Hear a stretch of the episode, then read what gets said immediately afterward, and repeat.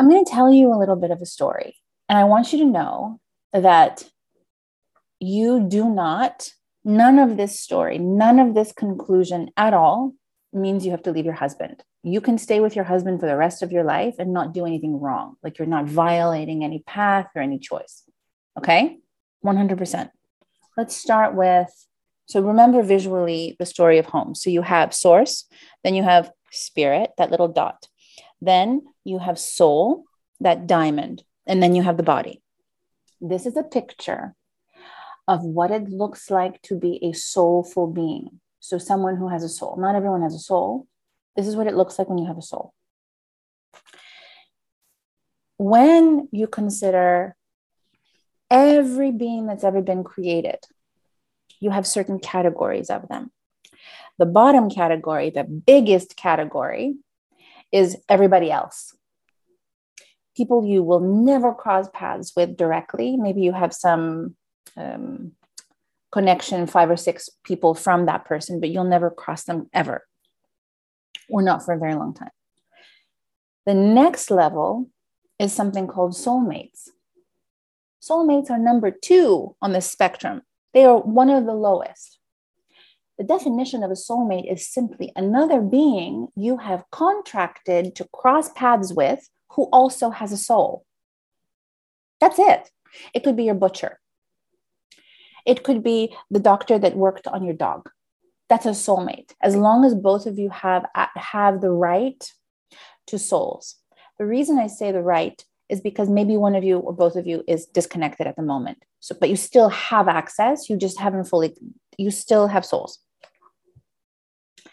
And people who are soulmates are contracted at Life Design specifically to accomplish something. So they help each other on their evolutionary journeys in some way. Even if it's in a perceived, very small way, it's very significant but it does not imply that there has to be some romantic connection. It's not like we have only one soulmate, and if we don't find them, we're totally screwed for life. That's not at all it. Soul families are fascinating. That's the next level of number three. And soul families are clusters of, of beings who have souls who assist one another to evolve. So it's a very beautiful evolutionary tool that we have access to.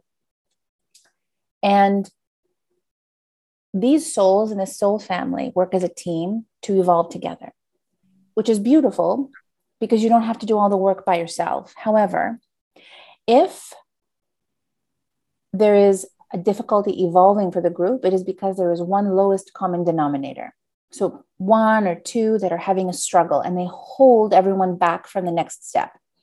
Not like it's something to feel guilty about, but energetically, remember, energy is mathematical, it's the lowest common number. So, very often, when soul families experience that kind of um, dynamic, many of them decide to come into embodiment in a life to help that one or two beings up which sometimes you can see in dynamics because people are so frustrated and they don't know why they want to help this one person just move. They don't know why. Maybe it's because they love them or they're a family member, or whatever. It's usually because it's the lowest common preventing the soul family from evolving. But when the soul family reaches its objective of next level evolution, it dissipates. So all of the souls uh, reconfigure into different soul families for their next stages of evolution. It's a beautiful thing. That's a soul family. We don't always travel in the same world with the same souls in our soul families at the same time. We usually work individually, and then if there's an issue, we come together generally. That's soul family. So we've got everybody else, soul mates, soul families. Now we have the next level. There are two levels left. And these two levels left represent extremely sacred relationships. These are two esoteric relationships, esoteric meaning um, very uh, unknown to most people. So only a few, a few know this. And this is changing, but over the history of this world, let's say, this this information has been kept secret because it was too much for a, larger population to appreciate And also because if we knew all of this beforehand, we would probably not go through the experience in the same way. But this life is very, very different, and all of this is coming to light. And I can I can't tell you how extraordinary it is. So, the first level of these two very sacred relationships is called the twin flames. Everyone who has ever been created as an expression as spirit. So every spirit, every part quasi particle of light up by source has seven twin flames. Only seven. They do not change with each life. They do not change as you evolve. There are seven. There is a very sacred ceremony that takes place when twin flames are paired. Both beings have to have lived enough lives to have um, achieved significant enough mastery in their own areas, whatever they choose to be masterful in, to be considered for this kind of pairing. And one day, God, this comes from the origin, identifies two beings who are at this level of mastery who are capable of creating a composite or a combination of their two sophisticated combinations of mastery to create a new kind of mastery. So it's a beautiful alchemical union based on mastery. If these two beings agree, then they go through a very, very special ceremony. At spirit, they agree, let's say. And they go into this space, and there's no rooms up there, but it looks like a white space. And in the middle is a circle of beings, and they're like council members. They're all white. And in the center of these two uh, of these beings are these two beings that are now going to be unified as twin flames. And they look like beautiful opalescent orbs of light. So, like from spirit, this light comes that is the essence of that spirit, and then the other one. And in this ceremony, these two orbs come together. And when they are in this unified orb, they don't dissolve into each other. Every single particle that makes up both orbs is distributed together, and it's almost like they're all dancing together. So it's key here to appreciate that they don't become uh, indistinguishable. They're very unique and they're very much unified at the same time. And in that part of the ceremony, you hear the words, remember what it feels like to be one. And even uh, so, some beings can remember that in form. And you can tap into that composition of both of you, you can tap into what it means to be united in this very sacred union. Once this union takes place, these two beings begin a very, very important journey. They are allowed to have a few lives very few, like three lives, not very many, in which they go into embodiment on the same planet at the same time and they share their lives together and they have a blissful experience. There's no conflict. It's like the perfect relationship so that they can um, embed into their DNA what it feels like to physically be unified and at peace together.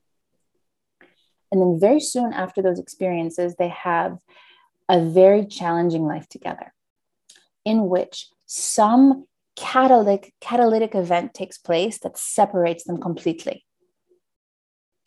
One agrees to be the one to instigate the separation or the harm, oftentimes interpreted as harm, and the other one chooses to be the recipient of this trauma.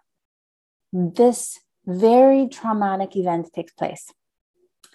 And like two marbles hitting against each other in the universe, they shoot to the to the to the furthest parts of the universe. They're completely in a separate space now because the energy of them is so um, you know how two magnets can't touch at the same point? It's like that but so powerful they have to be repelled.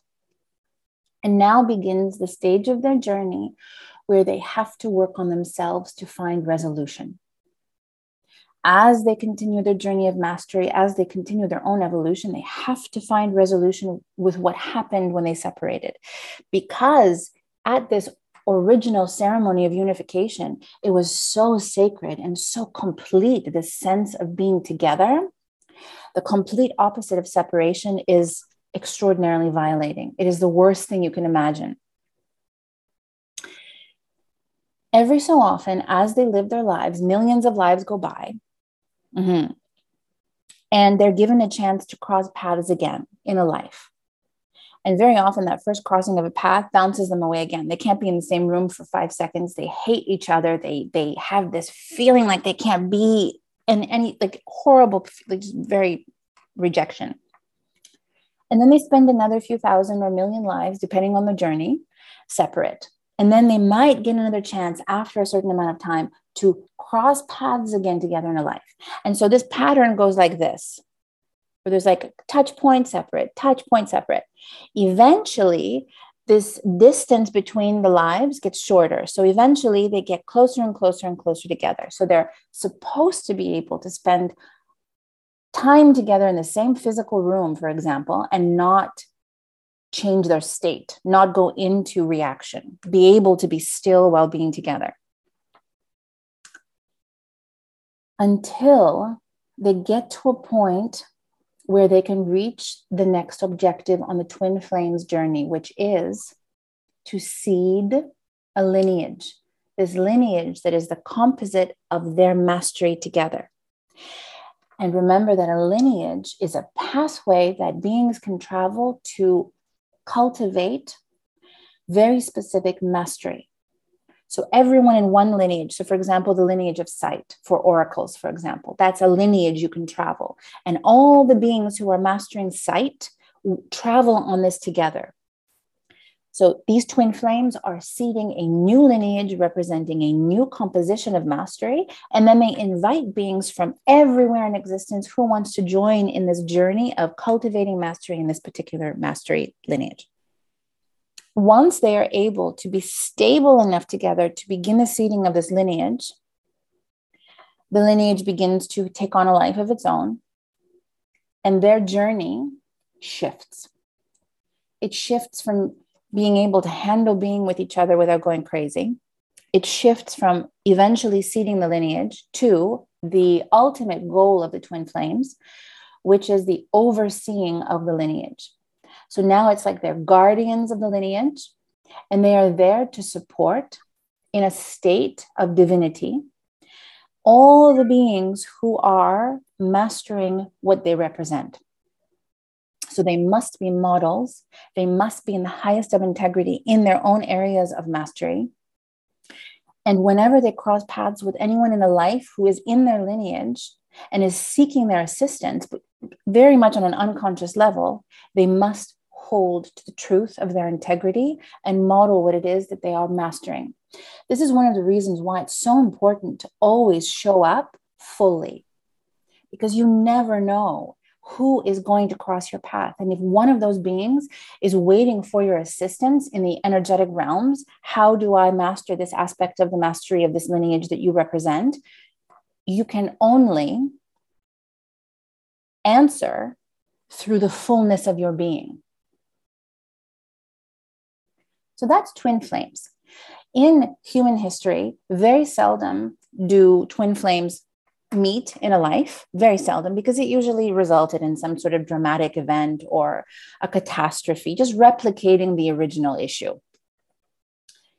In this life, there are quite a lot of twin flames that have crossed paths because of how important this time on the planet is, and what an opportunity to continue resolution so we get more into the mastery and oversight of the lineage.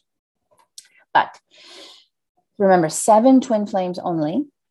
And we're talking about in all existence, not just in this world, not just in this universe, every universe, everywhere.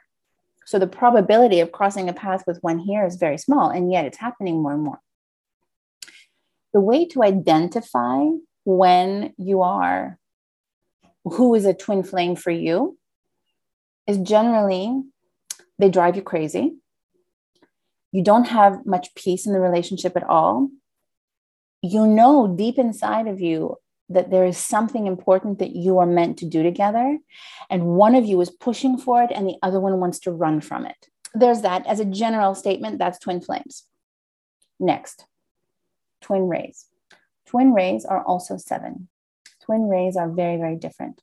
The responsibility of a twin ray pairing is to convert the unknown into the known there are experiences between twin rays that represent pain absolutely but not not constant drama because of this one event that took place once upon a time. So the twin rays are the highest expression of union that god creates. If you cross paths with a ray you may identify them immediately you may not but when you begin to grow together, you identify that there is a connection between the two of you that is not of this world at all. You feel the other one even energetically if they're not here with you physically. Uh, when we work with twin rays, there are exercises that you do to be able to meet in the quantum field and work together consciously while in a physical form the connections that you have are all for a very specific reason. Remember, their role is to convert the unknown into the known. This can be expressed in three different levels. When I know, take a breath because this is good. When you acknowledge and recognize that you have crossed a path with a ray, you immediately begin to activate the embodiment of the state of the ray. This is very important. If you were to cross a path with a ray, but you did not recognize each other as rays, then the status of being a ray would not be activated. So it would be a dormant state. The moment you recognize a ray and they recognize you, such an energetic catalyst occurs that will change you forever. Forever. The connection between you will become so strong you will not be able to forget it. And your work begins. First, you are responsible for continuously converting your own unknown into more of your known. Everyone has their own relative conception of what they know and what is representative of where they haven't been yet or what they don't remember. So, very first, you must take responsibility for your own power stand in your own light, and continually expand into more of your known. The conversion of the unknown into the known looks like you are expanding the space around you. And the more you expand, the more you move your known into that known, unknown. This is very important. If we cannot model that, we cannot go to the next step, which is to work together with your ray in order to convert the collective unknown into more of the collective known. In our case, humanity. So you likely have a sacred contract to be of service in this world. With a ray, when you um, embody the ray, when you recognize your ray, you also activate access to the joint sacred contract you have together, which means you are now responsible for your own level of service work and the service work you have together, which is different. It's not like your work and his work together, it is different. Exactly. And it's a complementary, it's not like completely different, but it's huge. It's huge. When you cross paths with a ray, it is because the work you are responsible for in a life is so big that it's extremely unlikely that you are able to complete it or achieve any of it without the assistance of something so otherworldly and so divine as a connection with a ray in embodiment. The third level of the work of the rays, and this is very important, is to convert the absolute unknown into more of the absolute known. What does this mean? It means that in all of creation, and now here the mind is going to need some help. So we're going to find um, perimeters in all of creation. Let's pretend there's a big bubble, and inside of the bubble is everything that has ever been existed, everything that has ever been known, everything that's ever been experienced, even thought of, but not yet formed, everything. Outside of this bubble represents the absolute unknown. It has never yet been explored, ever.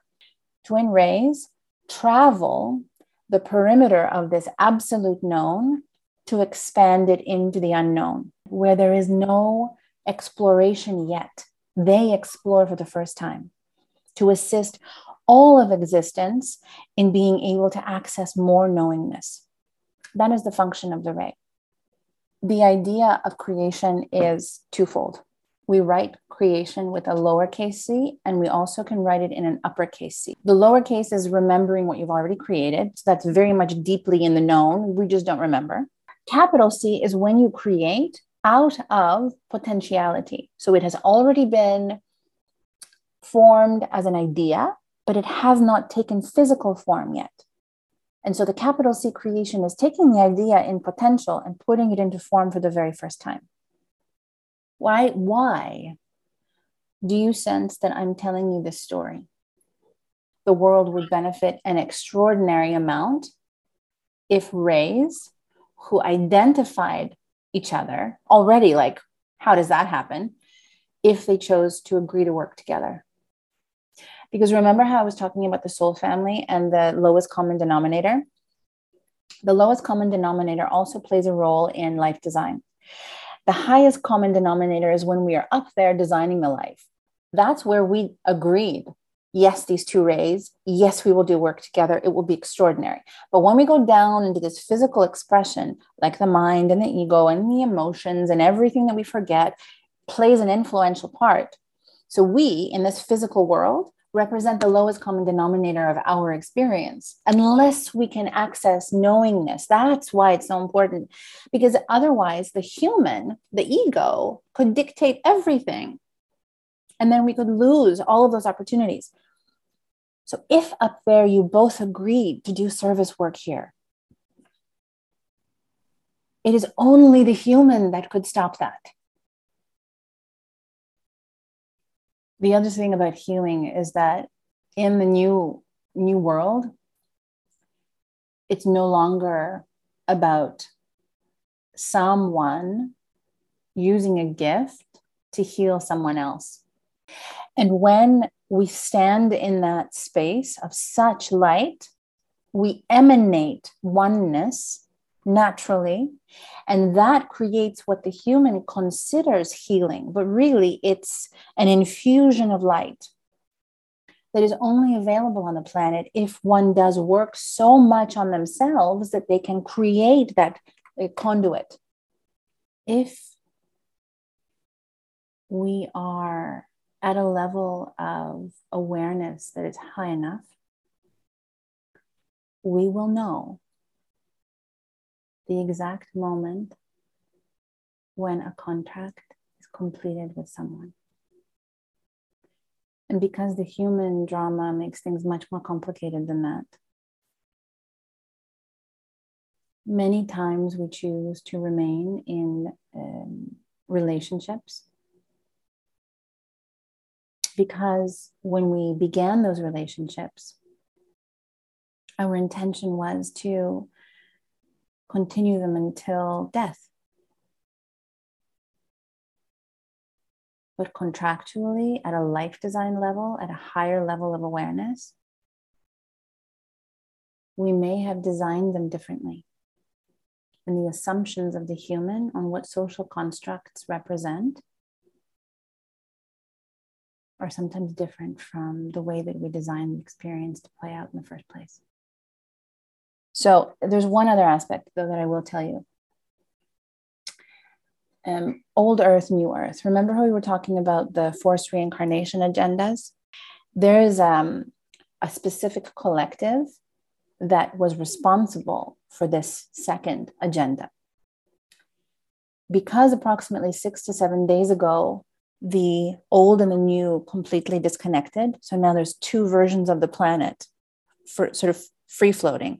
One is the old, and the other one is now traveling, the new is traveling through a channel or a canal that will eventually lead to a birthing of the new in form. The old one, this is fascinating. This is like information from two days ago. So this is fascinating. The old one is going through a very specific process now where every being who is still alive and or decided to go into the old because for whatever reason it wasn't beneficial for them to go into the new and they didn't go home or anything like they've chosen to still live somewhere. In a lineup or in single file there's not a single file sometimes there's two of them at a time. The beings who have chosen to go into the old are lining up and walking into the old reality. This collective that is responsible for this agenda is standing next to those lines and with like a check mark on paper they are ticking off everyone's name to make sure everyone who is accounted for comes into the old. The old version of Earth is now going to be manned or managed or governed by this collective that was responsible for this agenda. And look at the wording because the governance over, so in new, there's no government, there's self autonomy, there's sovereignty in the old, they still wanted that construct of a governance. So that collective created this dynamic. So the beings in the old gave away their choice because they wanted something to govern over them. So they have that. They have exactly what they wanted for their next steps. Perfect. There is a very specific, clear wall membrane that's dividing the two worlds now we can't go through, they can't go through. It's very interesting. In the new, I was asked during a session a couple of days ago, Susan was there, we were in person with someone.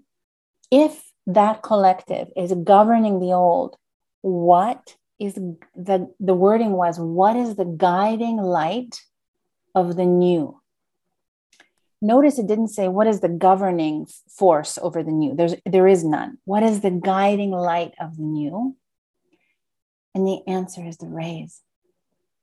Yeah, it is. It is a lot. Yeah. It's a lot. One of the responsibilities that I have and he has is to support the rays, which is why all of this is coming up. And it's interesting because there's a, something called an overseer of the rays. Imagine that the rays being at such a high level of, of union, there's an overseer above that before God that is meant to play a very, very special function in the word oversee is very important. They don't manage, they don't dictate. If there's something wrong, they'll intervene. If not, they'll simply observe, like witness, even. They're very specific. And they almost never come into body, they always stay up there. So Susan and I meet with ray, twin rays, rays who have recognized each other. So the ones that are already embodying. If if you know you are a ray, but you haven't talked about it with your ray yet, you're not fully in an activated space. So we don't we don't have you in that space. But if you get to a point where both of you are recognizing your functions, and we can talk about what they mean, the implications, that's fine. But it's the energetic acknowledgement, aha, uh-huh, we're twin rays. Whoa, what do we do next? Coming to these convergences is so important. It is like the exploration of the new in a way that this planet has very, very, very rarely seen. It's extraordinary. There's very little talking. It's a lot of energy work just with you and your ray. We don't change partners. It's sometimes sometimes I, I do some eye stuff with people, but normally it's just you, you're working together to build your not your connection, but the energetic muscles that you use when you work together. And so much clarity comes out, so much revelation of this connection that you have that it's possible to even have with another being in form. It's not, it's not normal. Like there's no mind whatsoever in this. It's extraordinary. So if you have that conversation with him, if you begin to walk that journey together in awareness, tell me and you will be invited to those experiences even if you want one just to see what it's like. There's no commitment at all. And they're free. It's a service that we're doing because it's so important. You're most welcome to come with him